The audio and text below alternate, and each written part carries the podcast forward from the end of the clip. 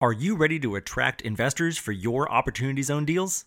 On today's episode, you will learn how to form an Opportunity Zone fund and raise capital for your OZ deals, legal structuring, compiling a pitch book, and crafting the perfect pitch email. Next on the Opportunity Zones podcast. Welcome to another exciting episode of the Opportunity Zones podcast, the weekly show where we interview Opportunity Zones professionals and experts from fund managers to tax advisors, from real estate developers to venture capitalists. If it impacts Opportunity Zones or the Opportunity Funds industry, we cover it here on the Opportunity Zones podcast.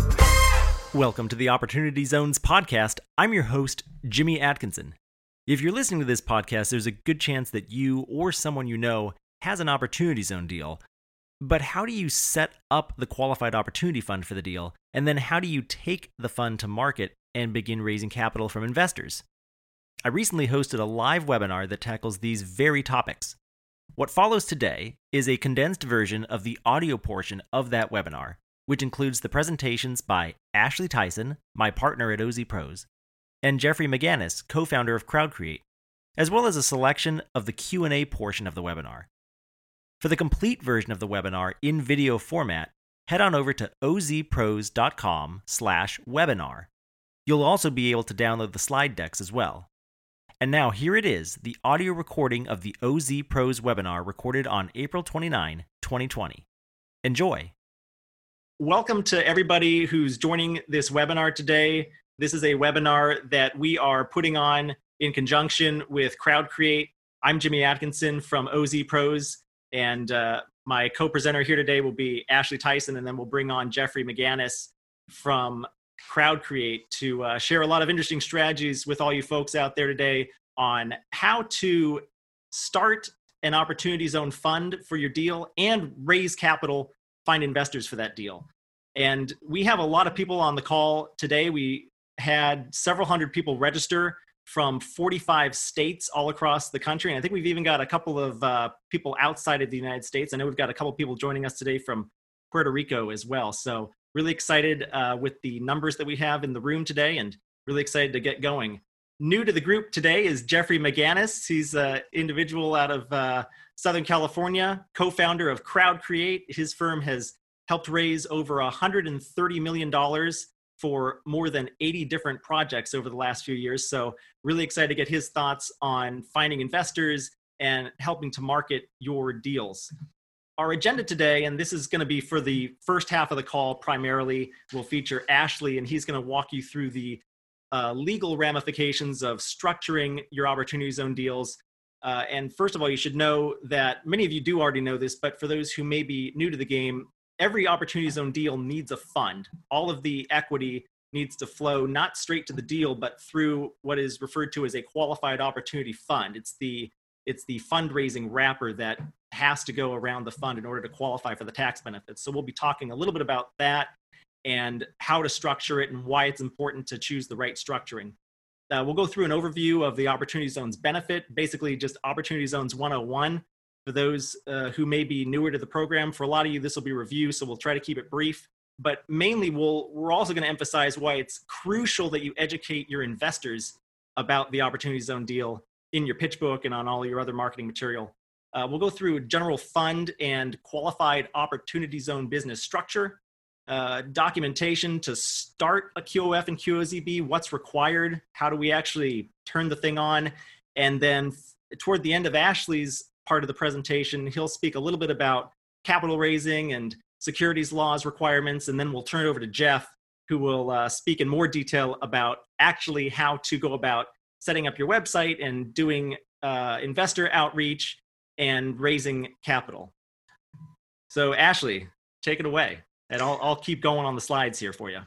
All right, so thanks, Jimmy. Uh, thanks everybody for attending today. Uh, very excited to to actually have the ability to be able to get this program out to as many people as possible. That's part of our commitment to sophisticated simplification.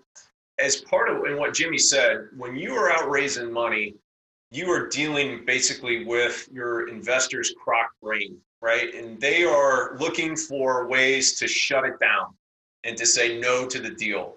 And so part of your strategy needs to be okay. How can I uh, how can I eliminate those objections and how can I get them as comfortable with this deal as possible?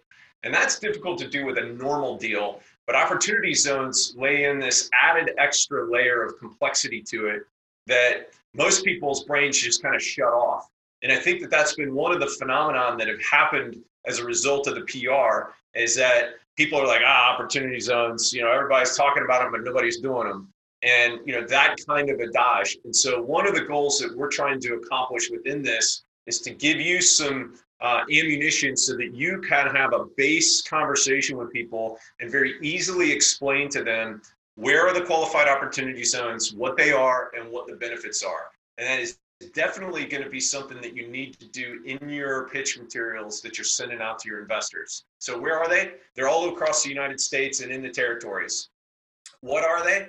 There are 8,700 census tracts that were designated by the governors, up to 25% of their low income census tracts, which were designated to receive money and uh, provide a tax incentive to the investors uh, for investing into that area. And so, as you can see from this map, right, there's little dots and then there's bigger splotches as you kind of head out into the west, into more of the rural areas. And the reason for that is that it's based on a census tract. A census tract is a certain amount of people. And obviously, in an urban area, that's going to be a lot more dense than it is in a rural area. So, in rural areas, you're going to have maybe even sometimes entire counties that are all opportunity zone. That's certainly the case in Hyde County out in eastern North Carolina. Next slide, Jimmy. All right, so what is an opportunity zone, right? And this deck, this slide that we have right here is what we put into uh, a lot of our pitch decks. And so whether you put in this one or whether you put in something similar to it, you're going to want something that communicates what it is and the basics of it and be able to talk about that, right? So I kind of gave you the highlight. What is an opportunity zone? What is an opportunity fund? Well, part of the Tax Cut and Jobs Act was that you have to make an investment through a qualified opportunity fund which then becomes the chassis for how you do your opportunity zone deal. And an opportunity fund can either be a partnership or a corporation that's specifically organized for investing into opportunity zone deals.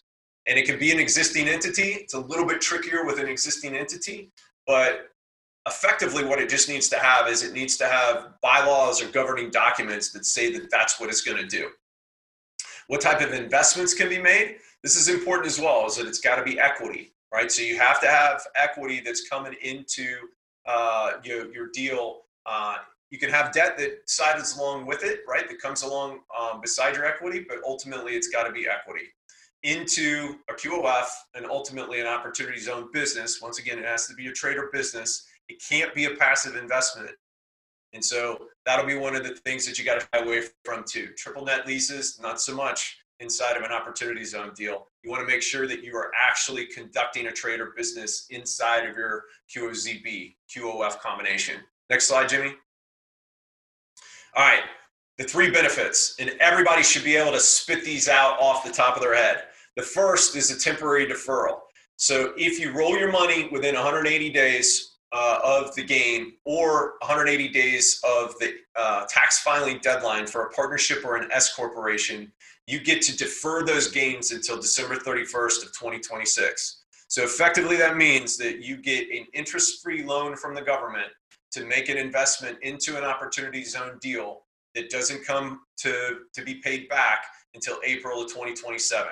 So that's that's perhaps one of the, the bigger uh, things that people aren't concentrating on is the time value of money of playing with the government's cash. The second benefit is that if you get your money in before December 31st of 2021, you get a step up in basis of 10%. So effectively what that means is that on your original investment, you're going to get a 10% tax reduction when you go to pay the taxes in 2027. It's also going to give you a 10% step up in basis in your new qualified opportunity fund because you start with a zero basis because they're holding your basis out at your original investment. The third and the most important, right? So the big, effectively the brain of this Mickey Mouse is your permanent exclusion. So after a 10 year hold at the QOF level, you get to get a step up in basis to fair market value on all of the assets held by the QOF. And as I was talking to Jimmy, uh, you know, as we were kind of bantering back and forth before this thing got started, is that that is really significant because effectively what it allows you to do is to be able to sell anything after a 10 year hold and get that tax benefit. So this is really important for uh, getting your QOF set up, going ahead and getting it aged right now. And then it also plays into a strategy about how you want to time your QOF SUH and time the strategy of your investments going into uh, your QOF. So, uh, Jimmy, next slide.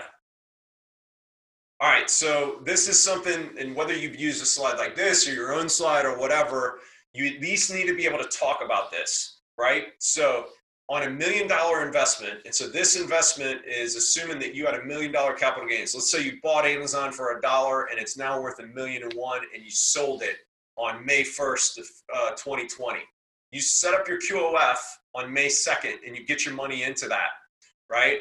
You're going to be able to invest a million dollars instead of 762,000 because you would normally be paying $238,000 in 2021. But instead, you get to defer those taxes, invest the government's money, and so you are effectively earning interest in your opportunity zone investment via your million dollars as opposed to the 762. If you get it in by uh, December 31st of 2021, you'll be eligible for a five-year hold. So if you've held your investment for five years, by the time that December 31st, 2026 deadline rolls around, you will get a 10% reduction in the capital gains taxes. So that's a savings of $23,800 right there. When you go to pay the taxes, effectively in April of 2017, you're going to pay $214,000 instead of $238,000. And then after a 10 year hold at the QOF level, assuming that you sold this, right, assuming that you sold your exit and you exited it at the 10 year mark, you're going to be, you're going to net $1.7 million, right? $1.785 million, uh, as opposed to if you had just invested this into a normal non opportunity zone deal which were after you pay taxes would be a $1.1 million payout. So the net benefit on that, the ultimate benefit, is 53.8% difference, right? And that's just going to increase if your deal is making more than a 2x return. So this this deal that we've modeled right here assumes a 2x return.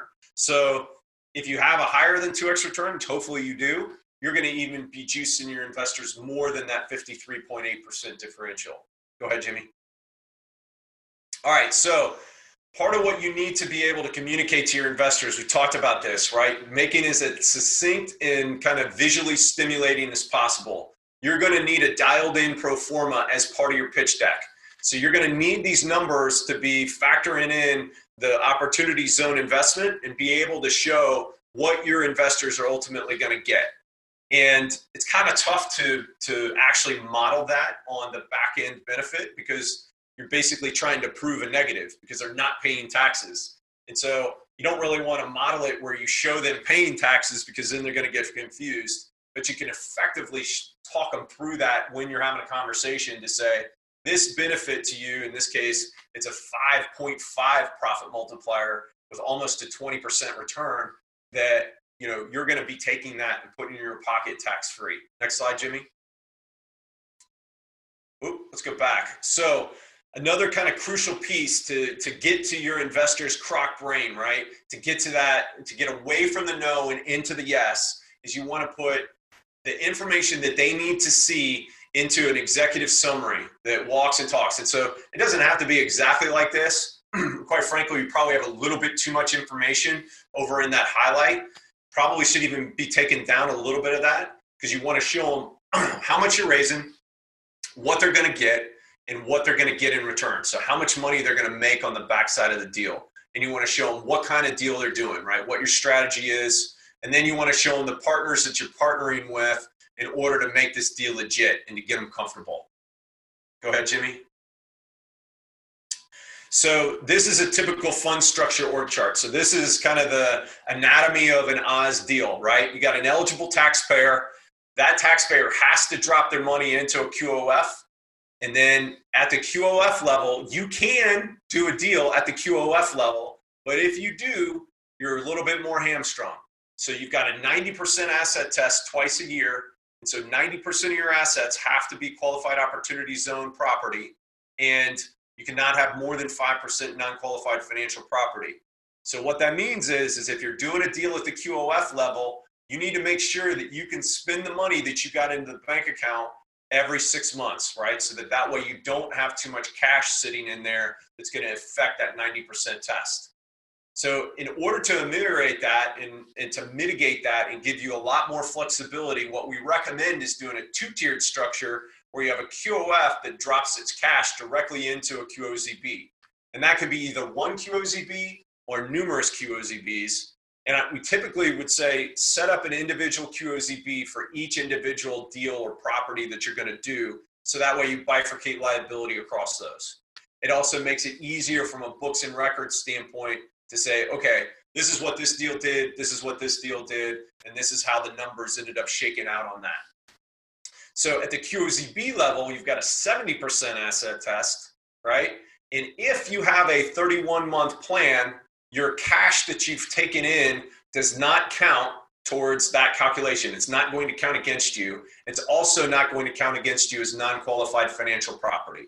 And so that's one of the reasons why we recommend that you have this two tiered program so that you can avail yourself of that 31 and or 62 there's a, it's a little bit complicated about what you have to do in order to get 62 months but effectively if you if your project's going to take longer than 31 months we'll set it up so that you have two tranches of equity that come in and that'll get you that 62 month uh, window to be able to deploy your capital. You still have the 5% non-qualified financial property rule. So what you don't want to do is have a drop down entity underneath the qozb that is like a partnership right where you own a portion of that entity because if so that's going to be considered non-qualified financial property and so instead what you would want to do is have that be owned by a wholly owned, uh, you know, single purpose and single member LLC that's directly owned by the QOZB. And if that's the case, then you can have a drop down entity underneath it. Let's go to the next slide. All right, so what has to happen in order to set up your QOF and your QOZB? So your articles and operating agreements got to have the TCJA language, right? So you got to have the restrictions in there that are going to say that you're investing in opportunity zones. Same thing with your QOZB, right? Uh, your offering documentation, you need to have something that shows your flow of funds, both from the individual taxpayer into the QOF and then down into your QOZB. You need to have, and you know, especially if you have a two uh, two tiered structure, a 31 month or 62 month business plan for deploying capital right? That's going to give you your working capital safe harbor. And then you're going to want a compliance resolution at both the QOF and the QOZB level that says that you're going to comply with all of the TCJA rules. And that's going to be the basis for how you build out your audit trail. And what our compliance resolution does is it references uh, a, checklist and a spreadsheet that calculates that out. And the interesting thing about this is if you're starting a QOZB, you don't actually have to do anything until you take money. Similarly with a QOF, you don't actually have to do anything or make any filings until you've actually taken in that first dollar of capital gains. Next slide, Jimmy. So it's kind of a similar process for somebody that wants to convert to a QOZB, right? It's an existing entity. So this could be somebody that's got a business that's outside of a zone that wants to move into a zone. This could be a business that's located in a zone and you want to make yourself eligible for QOF funds. And so the conversion process is fairly simple, right? Is that you need to have your assets, you need to have property in a zone, and that could just be a lease, right? If you are just a lease, like if you're in a, um, a co working facility, you're going to want to make sure that you have an asset in that co working facility. And, uh, and then you're going to need to modify your governing docs to make them QOZB friendly. So amend your operating agreement, your bylaws, to want to do that compliance resolution, and then you're going to need to do the twice annual asset testing. But once again, only once you've received qualified opportunity fund capital gains money. And then you need a, if when you do get that money in, you're going to want a 31 month plan for how you're going to deploy that capital. Next slide, Jimmy. All right. So let's talk compliance requirements, what you actually have to do at the QOZB level. So because you're not actually getting permission from the IRS on this, it's all about the audit trail, right? You're you're going to have to prove this stuff down the road potentially. And so you want to make sure you've got that audit trail tight and that you've got good documentation that shows where you've spent the money and shows how that money has been tied to a census tract that is an opportunity zone. And you're going to want to uh, create that compliance plan in conjunction with your business plan, right? That shows how you're going to deploy that, that cash, right? So you're going to need to do a twice annual test and report back up to your QOF on your good assets, right? Once again, with backup documentation showing how you came to that, right? Um, you're going to need to book your appropriate expenditures. So you're going to want a chart of accounts that dials in with this. And you're also going to want to show economic impact, right? So you're going to need to have some basis of being able to kind of demonstrate ultimately how many jobs you've created, or if you're doing a real estate deal, how many downstream jobs that's created because of the uh, the contractors and the independent contractors and all that kind of stuff that you put to work. Um, you know, this basis value of the property, right, to conform to the 100% improvement. So you're going to need to show how you came up with the value of the building on the front end, uh, and then how much money and, and how you put that money into the building in order to get your substantial improvement test. And then we talked about the biannual calculations, right? The 70 or the 90% based upon where you are. All right, let's talk about capital raising. I saw one of the chats like saying, "Who's got money?" So that's I think probably one of the that's one of the main reasons why folks are on this call. And so when you are raising money for a QOF, you are offering a security. It doesn't matter if it's a dollar or a hundred million dollars. When you offer a security, you have to comply with the securities laws. Otherwise, you could go to jail. Our goal is to keep you out of jail. That's all of our goals, right? Not to do that. So the best way to do that is by Regulation D, which is a blanket exemption from the 1933 Securities Act if you comply with all of the rules of Reg D. So the, the rules that most people file under when they're doing an opportunity fund offering is either 506B or 506C.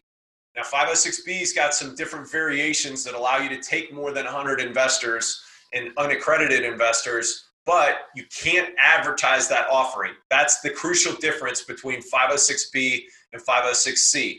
So, what 506C allows you to do, you're capped at 100 investors, but it allows you to target investors to be able to do that. And we can talk through some strategies about if you if your minimum is more than what or is less than what it's going to do to have 100 investors we can talk through strategies on that. Regardless of the rule that you file under you have to comply with the anti-fraud provisions of the securities act. And the most efficient way to do that is through a private placement memorandum. So and jimmy you can pop to the next slide on this. Uh, so one of the things that uh, that we identified as part of right the conver- as out of the strategy calls and out of the ongoing assistance that we've been doing with the folks that we're helping is that folks need a a a solution for how they can get to capital and how they can streamline that process as much as possible so that that way they're they've got a guide effectively navigating that or a, a general contractor if you will that's helping them build that house and so that's the whole point of this presentation today is to walk you through how we're trying to help you to do that. So as part of that, right? So as part of that uh, that process of performing an offering, you need to start with your pro forma and pitch deck. And I kind of alluded to what there's some of the essentials that need to be in that at the start of the presentation, right? Executive summary, uh, what they're going to, what the returns are going to be, and you need like a base disclosure in that document that says that this is not the offering and it's going to be followed up by a private placement memorandum. With that pro forma and pitch deck and with that disclosure you can utilize that to start targeting like friends and family and people that you know. And this allows you to kind of get a head start and get feedback on your offering to make sure that it's actually going to fly right to make sure that your terms and your promote and that kind of thing are structured in a way that's going to be conducive to people wanting to place money with you.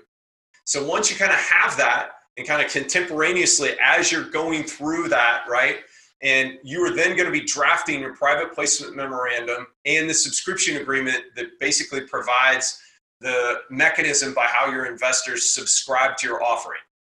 So as you're doing that, in, in parallel with drafting that private placement memorandum, you're going to want to be actively putting together all your marketing materials and going to market with your deal, right?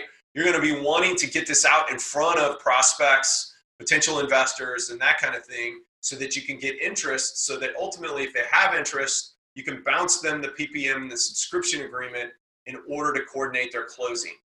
Now, that's a whole nother conversation and not one that we have time for today, but there is an art to coordinating that closing. Because it's a 506C offering, there's a fair amount of certification that your investors are going to have to do that you're going to want to assist them with in order to make it as painless as possible. Once again, it goes back into that kind of croc brain thing of where the crocodile brain to say, hey, we're going to help you with this. So don't be scared of you know this big burly ppm and this subscription agreement we're going to help you process through that. And that's part of what you know we're going to assist you in doing is coming up with how you actually do that.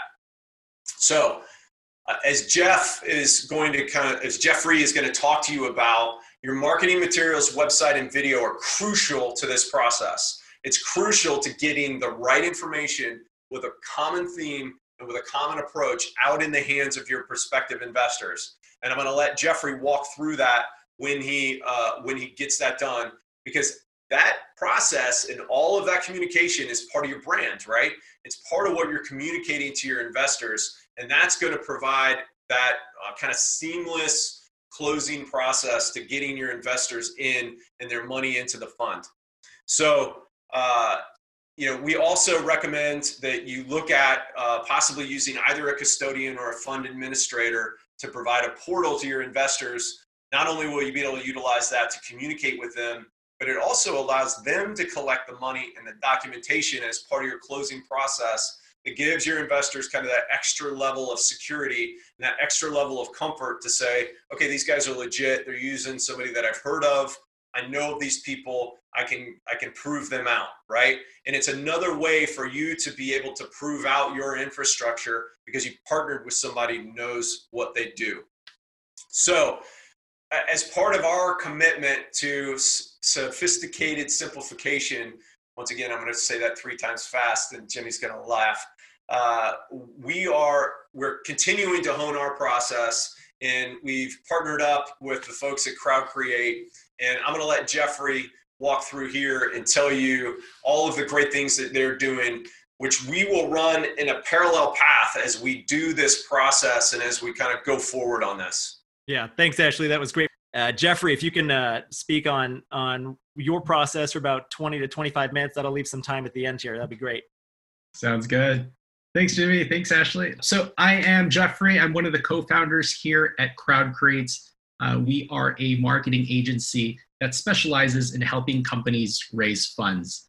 And so, how did we do it? Marketing is always changing. What we first started out doing, and even what you're going to be doing the first month, is going to be different than the next month. Uh, as you know, currently we're in the lockdown uh, situation, and even your marketing message and the way you reach out to people today differs from when uh, you know a year ago. And so, really, the goal of this webinar is to give you our blueprint and our framework that we've learned so that you can have an unfair advantage when you're you know, marketing against some of your competitors or other people in your niche, and really how to leverage uh, digital marketing.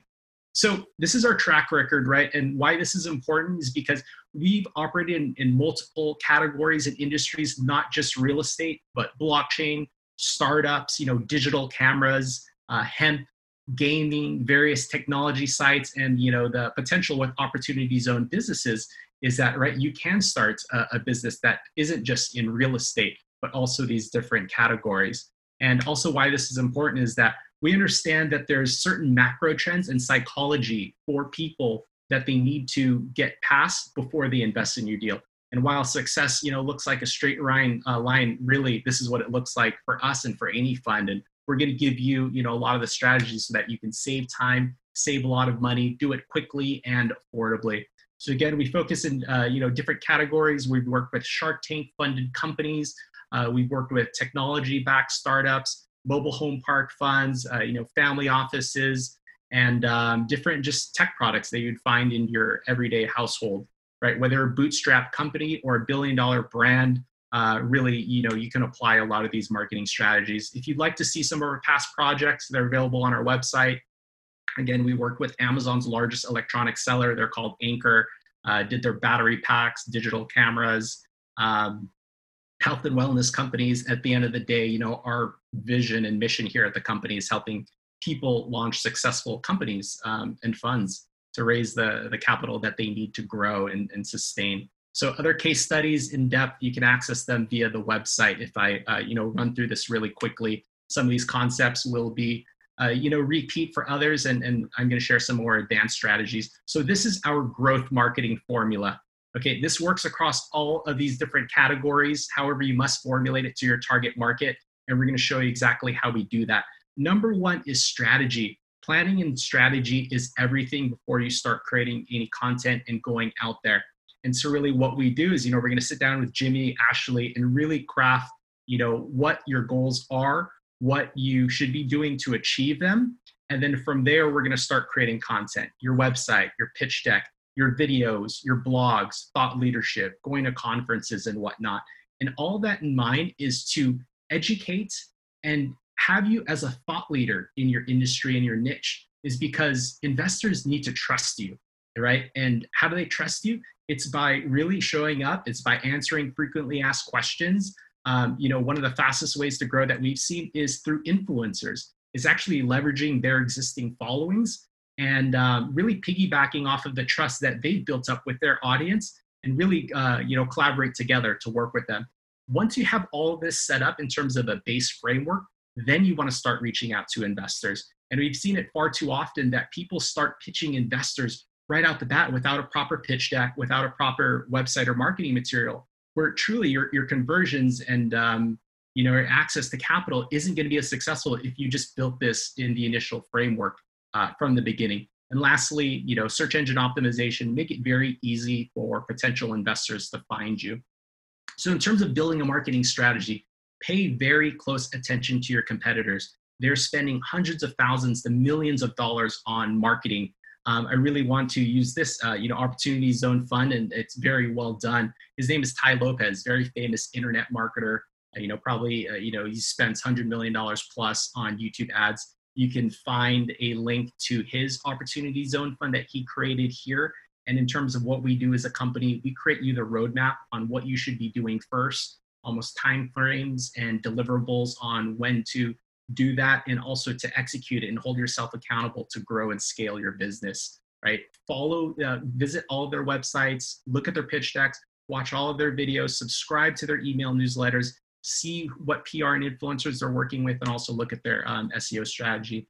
So with all this said it's really to create what they call a marketing funnel. You know at the top of the funnel is getting awareness whether it's your friends your families or you being a speaker at a conference. And then they start you know getting interested in what you're doing. They're going to look at your marketing materials your pitch decks. They're going to evaluate it. They're probably going to have a next call with you. And then they're going to really you know ask for the docs the ppm and start signing over their investments and uh, ultimately you want to turn these investors at the end of it also into a referral source. Get testimonials from them. Share those testimonials. And really that's how you create the momentum for marketing your brand. So as we said we're a data driven company. We've created hundreds of websites, looked at the analytics of thousands of websites, and this is what they call a heat map. And so basically, did you know that 75% of people really don't scroll further down than what you see on the initial above the fold? And so, in terms of you having your opportunity zone fund, what you want to have in this top section is what you do, your biggest differentiator, and also a two to three minute short video explainer show some of your accolades and social proof. Maybe if you're featured in a Forbes publication, or maybe you've worked with, uh, or maybe you have a portfolio, you know, of $100 million in assets or more. You know, explain why this is important to them. Ashley did a great job. Opportunity zone funds are a great way to defer, reduce, and eliminate capital gains. And a brief introduction to that. You know, hi, uh, highlight your portfolio, um, some testimonials from other investors, and lastly, have a call to action, which is you know get on a call or request some of the uh, the fund documents. So we really call this the key elements and um, you know the anatomy of a perfectly built opportunity zone uh, fund website, right? Uh, we follow a lot of digital marketing thought leaders. Neil Patel, this is from his blog. He's a great resource. You know, great looking headline, secondary headline, call to action, uh, testimonial. Uh, some of the best opportunity websites are, are going to be uh, below. Again, follow what the leaders are doing, know what works. If you are looking to do it quickly and affordably, at least get out your version one as soon as possible and follow these uh, frameworks and templates. So Jimmy runs uh, the Opportunity DB. He has a listing of you know almost uh, a, a, majority of Opportunity Zone Fund websites that are out there. We at CrowdCreate went through almost 200 plus websites, and these are the four best that we've seen. And you can see that they follow really that same format, right? Origin Investments over here is on the left. You know, very short, concise marketing message at the top. Um, you know, lifestyle pictures showing the team, showing what makes them uh, different, their track record, um, you know, in the middle here we have CIM, um, you know, what they do differently, their track record, how much they've raised, their social impact. You know, opportunity zone funds are really, you know, intended to to do good in the world, and we love that uh, about what CIM's doing and then other operators. And you want to proudly show that that you know it's not just making money, but it's really you know making a positive difference in these communities. Um, leadership, right? Here's Crescent and also Sortis. Sortis runs multiple real estate funds and Opportunity Zone Funds is just one of them. So whether Opportunity Zone Funds, you know, are your main business or if it's just an ancillary part, uh, you want to showcase stats and not take away from the overall marketing message.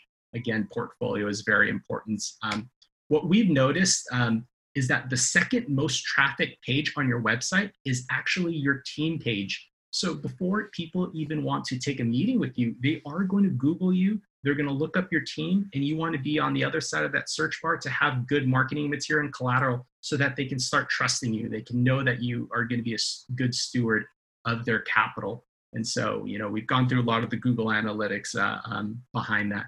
In terms of creative branding, right, you want to establish that from the beginning, exactly what your messaging is, what your vision is, show a picture of the team, right? Create a video, show your track record, um, what makes you different, make it very easy for them to uh, get this information. You know, if you send them over a four or 10 page PDF, you typically on that initial impression, keep it short and concise as possible. Now, Ashley, you know, does a great job in terms of creating that pitch deck. This is a brand guidelines deck that we've created.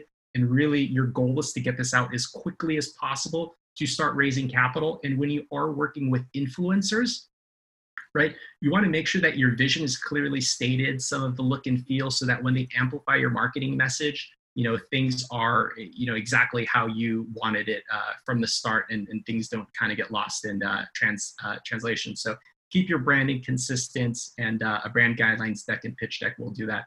Um, when you become a thought leader, right? You know that's our goal. Take an education first approach that draws investors in rather than pitching them so what does that mean? You know, it's creating a list of um, uh, you know article pieces and uh, thought leadership. Answer questions, be of value to other people, and what you do in person, um, you know, also scale it digitally. You know, we're at a time now where conferences are being um, you know canceled, but really one of our favorite ways to get exposure is actually to speak at conferences. And you can see some of the panelists here. Um, and why do you want to speak at conferences? Is because you want to be at the front of the room and you want to be known as a thought leader. I actually saw Josh Childress in this chat here. Phenomenal guy. He's actually a former NBA player and great resource. He does a really good job of talking to other people. You have Lance Bass here uh, at NSYNC, right? Another thought leader, um, uh, former NFL uh, star here. And you can see just uh, the goal is to uh, attend these conferences, speak as much as possible, provide as much value, and you'll notice that people are going to want to talk to you after and really, you know, love uh, the content that you're creating for them. So again, we've attended, you know, hundreds of conferences around the world, and we always take picture with really who the thought leaders are. This is the co-founder of Wikipedia. Um, this is the head of uh, J.P. Morgan's blockchain initiative. Uh, Tim Draper, very famous blockchain um, investor and enthusiast. And again, these are just other influencers. And social proof is everything, and a picture is worth a thousand words. Um, these are a list of different conferences that you can attend in your industry, whether you're doing real estate, startups, technology, blockchain, uh, cannabis, and everything in between. Really attend these conferences because they are where the thought leaders, investors, and experts go. And um, they did a, a, lot of the heavy lifting and the work in terms of getting those people in the room. Now it's your job to connect and network with them. So again, these are the movers and the shakers. Get connected with these influential people because they can also open up their social circle in terms of influence. Um, with uh, people that you want to get connected to and who are your ideal investors. Uh, so this is exactly how we do it. We create what's called the uh, outreach master list. So first name, last name, email address, you know, their website, the name of their podcast. You know, even before this, we mentioned that uh, that Jimmy was actually on this list because he's a thought leader. He creates a lot of good content, and just people are naturally drawn to what he does. And then from here, you know, we get to know them, and then we have video calls with each of these thought leaders and these influencers. You know, this is my co-founder Ivan here, who's actually doing an interview in Chinese because there's a lot of different uh, demographics and ethnicities that you want to tap into for capital, and don't just limit it, you know, just to your specific states or, or a certain um, region. And so, uh, how we do that the first email is an introduction, second email is you know, offer to create content together, know your metrics and conversion rates before you start doing paid sponsorships.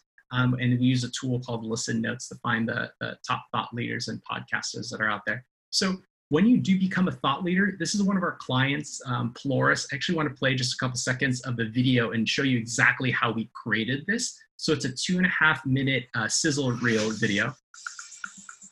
And so you can see that we actually attended different conferences uh, with his name is Rob Flores. So this two and a half minute video is going to save you hours of just constantly repeating yourself in terms of what you do, what makes you different, um, right? Answer these questions. This is actually a 25 point framework that we do. We sit down with you to create content, right? We tell you, you know, what it is that you should be wearing that fits your lifestyle and, and really vision. We have these short questions that you should answer. We have these long questions that you should answer. Some topics that you should answer in terms of search engine optimization. And um, we sit down with you, and it doesn't, uh, in terms of creating content, we know that everybody's busy, but you can create all of this content in a single day in terms of that sit down. Um, here's some behind the scenes. We still are creating content. We come with N95 masks, you know, practice safe social distancing. You can see here the Google Drive where we attended the Benzinga conference with him. We visited all the property tours with him. We took pictures with the CNBC host, uh, Tim Seymour here. And um, that's exactly how we do it in terms of creating video content. Now, so when you take all this video content, take an education first approach, Origin Investments does this really well.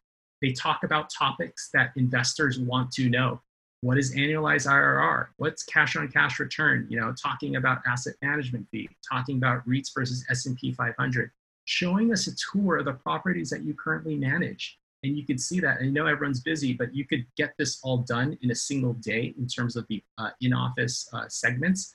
And um, we sit down with you for just six, uh, for say six hours and ask you all those questions. And you have a lot of content uh, for your audience. Again, this goes back to that sales and marketing funnel where you know you want to get discovered you want to have people when they are in this evaluation stage you know they're going to look at what you've done they want to make sure that they can trust you and um, kind of you know g- go from there. So lastly it's it's really now is the time to reach out to investors create a list of your ideal investors research their linkedin attend conferences join groups you know we recommend the best places in person and uh, despite right now a lot of these conferences aren't going on you can do things virtually still and it is a numbers game you're going to be talking to hundreds of people and just to get you know a couple to close um, we have a lot of good resources on our website on how to pitch investors and ultimately you know get in front of them. Um, so some of the tips we have for reaching out to investors obviously number one is stay legally compliant and uh, that's why you work with people like ashley and uh, in terms of our clients they always have legal teams on board just to make sure that the marketing message that you create right it's not outright solicitation and um, what we always, uh, you know, focus on is to stay uh, value driven and to offer them something that they are interested. You know, don't try and close a, a deal in this first initial uh, email. You know, focus more on getting the next meeting. You know, focus on the pain points, improving the techniques, what makes you unique. Keep it short and concise. This is what we call the uh, our uh, perfect investor pitch email. The first one, if you're just reaching out to you know um, people in your close circle. It's just to land a first meeting. You know, usually the first line is always a unique acknowledgement. So you're not just blasting people out there without understanding what they're interested in investing. And the second one is a little more drawn out. Really, a lot of the deal flow investors, you know, brokers um, know a lot of them. And uh, they like to have things short and concise. What's your IRR? You know, what region you're targeting. and whatnots. Um, and lastly, it's, uh, SEO, making it very easy to be found. Um, what we use is these uh, very advanced SEO tools. Uh, this one's called Ahrefs. You can spy on your competition. You can see what they're already ranking for. You can see where they're getting their traffic. I pulled a report here so all of you can see some of the top keywords that people are searching uh, when it comes to opportunity zone investments. You know, opportunity zone investments in Illinois, uh, California, learning about depreciation, learning about you know what's eligible, learning about what are the best funds that are out there. And this is a way to make it easy. And we actually know some capital raisers, and they said the the vast majority of their investors come in through organic Google search. They you know are deploying millions of dollars by just typing in best opportunity zone investments. They find your company, and we really want you to be on the other side of that search bar so you can leverage that. So this is what we do as a marketing agency. Right? We have the experience, we have the track record. That's really what makes us different is that we specialize in helping companies raise money. We have the network already of, of influencers, um, different PR writers, right? In terms of our own, you know, unique SEO ranking formula. There's a lot that I didn't share that we'd love to, you know, discuss with you on a call uh, after this. And we also have a database of other investors. We know what they want and what they're looking for. And um, in terms of specifics, right, we have a short five-day onboarding, so you can get uh, you know raising capital as quickly as possible.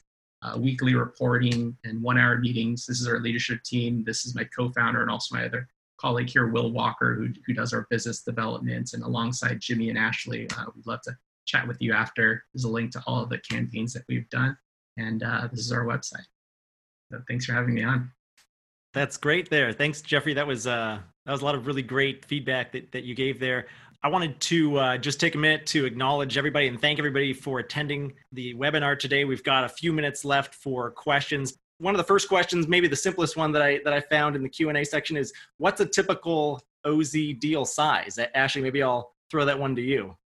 What, what are your thoughts on that? I mean, they're all across the board, and I mean, I think the the key is is looking at, you know, all right, does the amount that I'm going to save in taxes of having to jump through all these hoops justify, you know, how much I'm going to spend for that? And so typically you want, I mean, if you really think about it, if you're going to make more than $150,000 of gain, then you're probably going to save enough in taxes to offset the expenses of doing this. So, you know, and then it just goes up from there.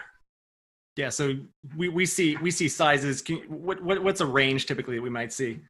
You know, I think that there's a lot of deals that are probably percolating right in that single asset type deal. And so they're anywhere between like a million to five million is typically, you know, the that's like on that single deal. If you get more than five million, you're typically doing kind of a, a, a multi-asset fund. And um, you know, so the, the deals that we're seeing are probably anywhere from two to seven million bucks. All right, then let's, let's. That's on a that's on a QOF that's raising money. Right, right, right, right. right. Uh, you have a lot of QOFs that are self-funded as well, though, and those come in uh, much lower deal sizes potentially, right? Yeah. So I mean, we set one up for somebody that had sixty thousand in capital gain because they're anticipating that they're going to be able to grow that substantially. That's one of the relevant points, right? Is that if you have your QOF set up inside of your QOF and QOZB structure, you can 1031 and grow that thing substantially. Uh, so there's lots of things that you can do so that you can ultimately build this big, you know, uh, juggernaut that's going to come out tax free at the end of 10 years. Yeah, that's great. Uh, we had a couple of comments on uh, impact investing. A lot of investors, family offices in particular, are are looking to place impact investments and you know potentially it would be very powerful to highlight some of the impact social impact uh, qualities that opportunity zone investing brings to your investors when you're putting together your your pitch deck and your other marketing materials. I thought that was a great suggestion we got from from one or two of the attendees. Ashley or or, or jeffrey have you do you have anything to, to add to that in terms of impact investing and, and what you've seen in the marketplace yeah, one of the uh, fun highlights, are, they're called uh, Rabaz Capital. And so they are co owners of the Sacramento Kings basketball team, and they really built out that Sacramento downtown corridor. And the impact investing is that they brought in so many jobs to that city. And right, opportunity zones don't necessarily make a bad deal good, but it makes a good deal great. And so, in terms of you know impact investing, there's still a lot of capital flowing to some of these projects and some of these people that have the track record towards taking you know some of these communities and doing a great job to revitalizing them. Um, there, there's there's quite a bit, and um, you know, that was one of the the highlights in it. Good, good. Um, Ashley, do you have anything else to add there on the impact investing front? What maybe what you've seen from from some of our uh, clients? Yeah, I think that um, you know the the more that you can highlight it, the better off. I mean, I think that one of the other things that we're talking through, and I'm more talking through, is how you actually measure it. And so, plugging people in with some folks that actually have some programs to be able to do that, to where you can actually qualify it, quantify it, and um, and, and we've got some great resources for that, which has been really cool to see. Good, good, good to know. Thanks for answering that one, Ashley. We're going to wrap it up here. Again, Jeffrey, thank you for uh, attending with us today and, and presenting. Ashley, thanks as always for presenting. And uh, thanks for all the attendees out there as well. And we'll be in touch. Thank you so much. Thanks, everybody. Thanks, everyone.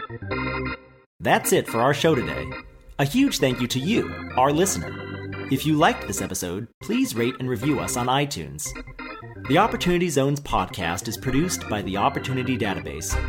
Visit OpportunityDB.com to learn more about Opportunity Zones and Opportunity Zone Fund investing. You can learn how to subscribe to this podcast and read more about today's guest in the show notes by visiting opportunitydb.com slash podcast. And we'll be back soon with another episode.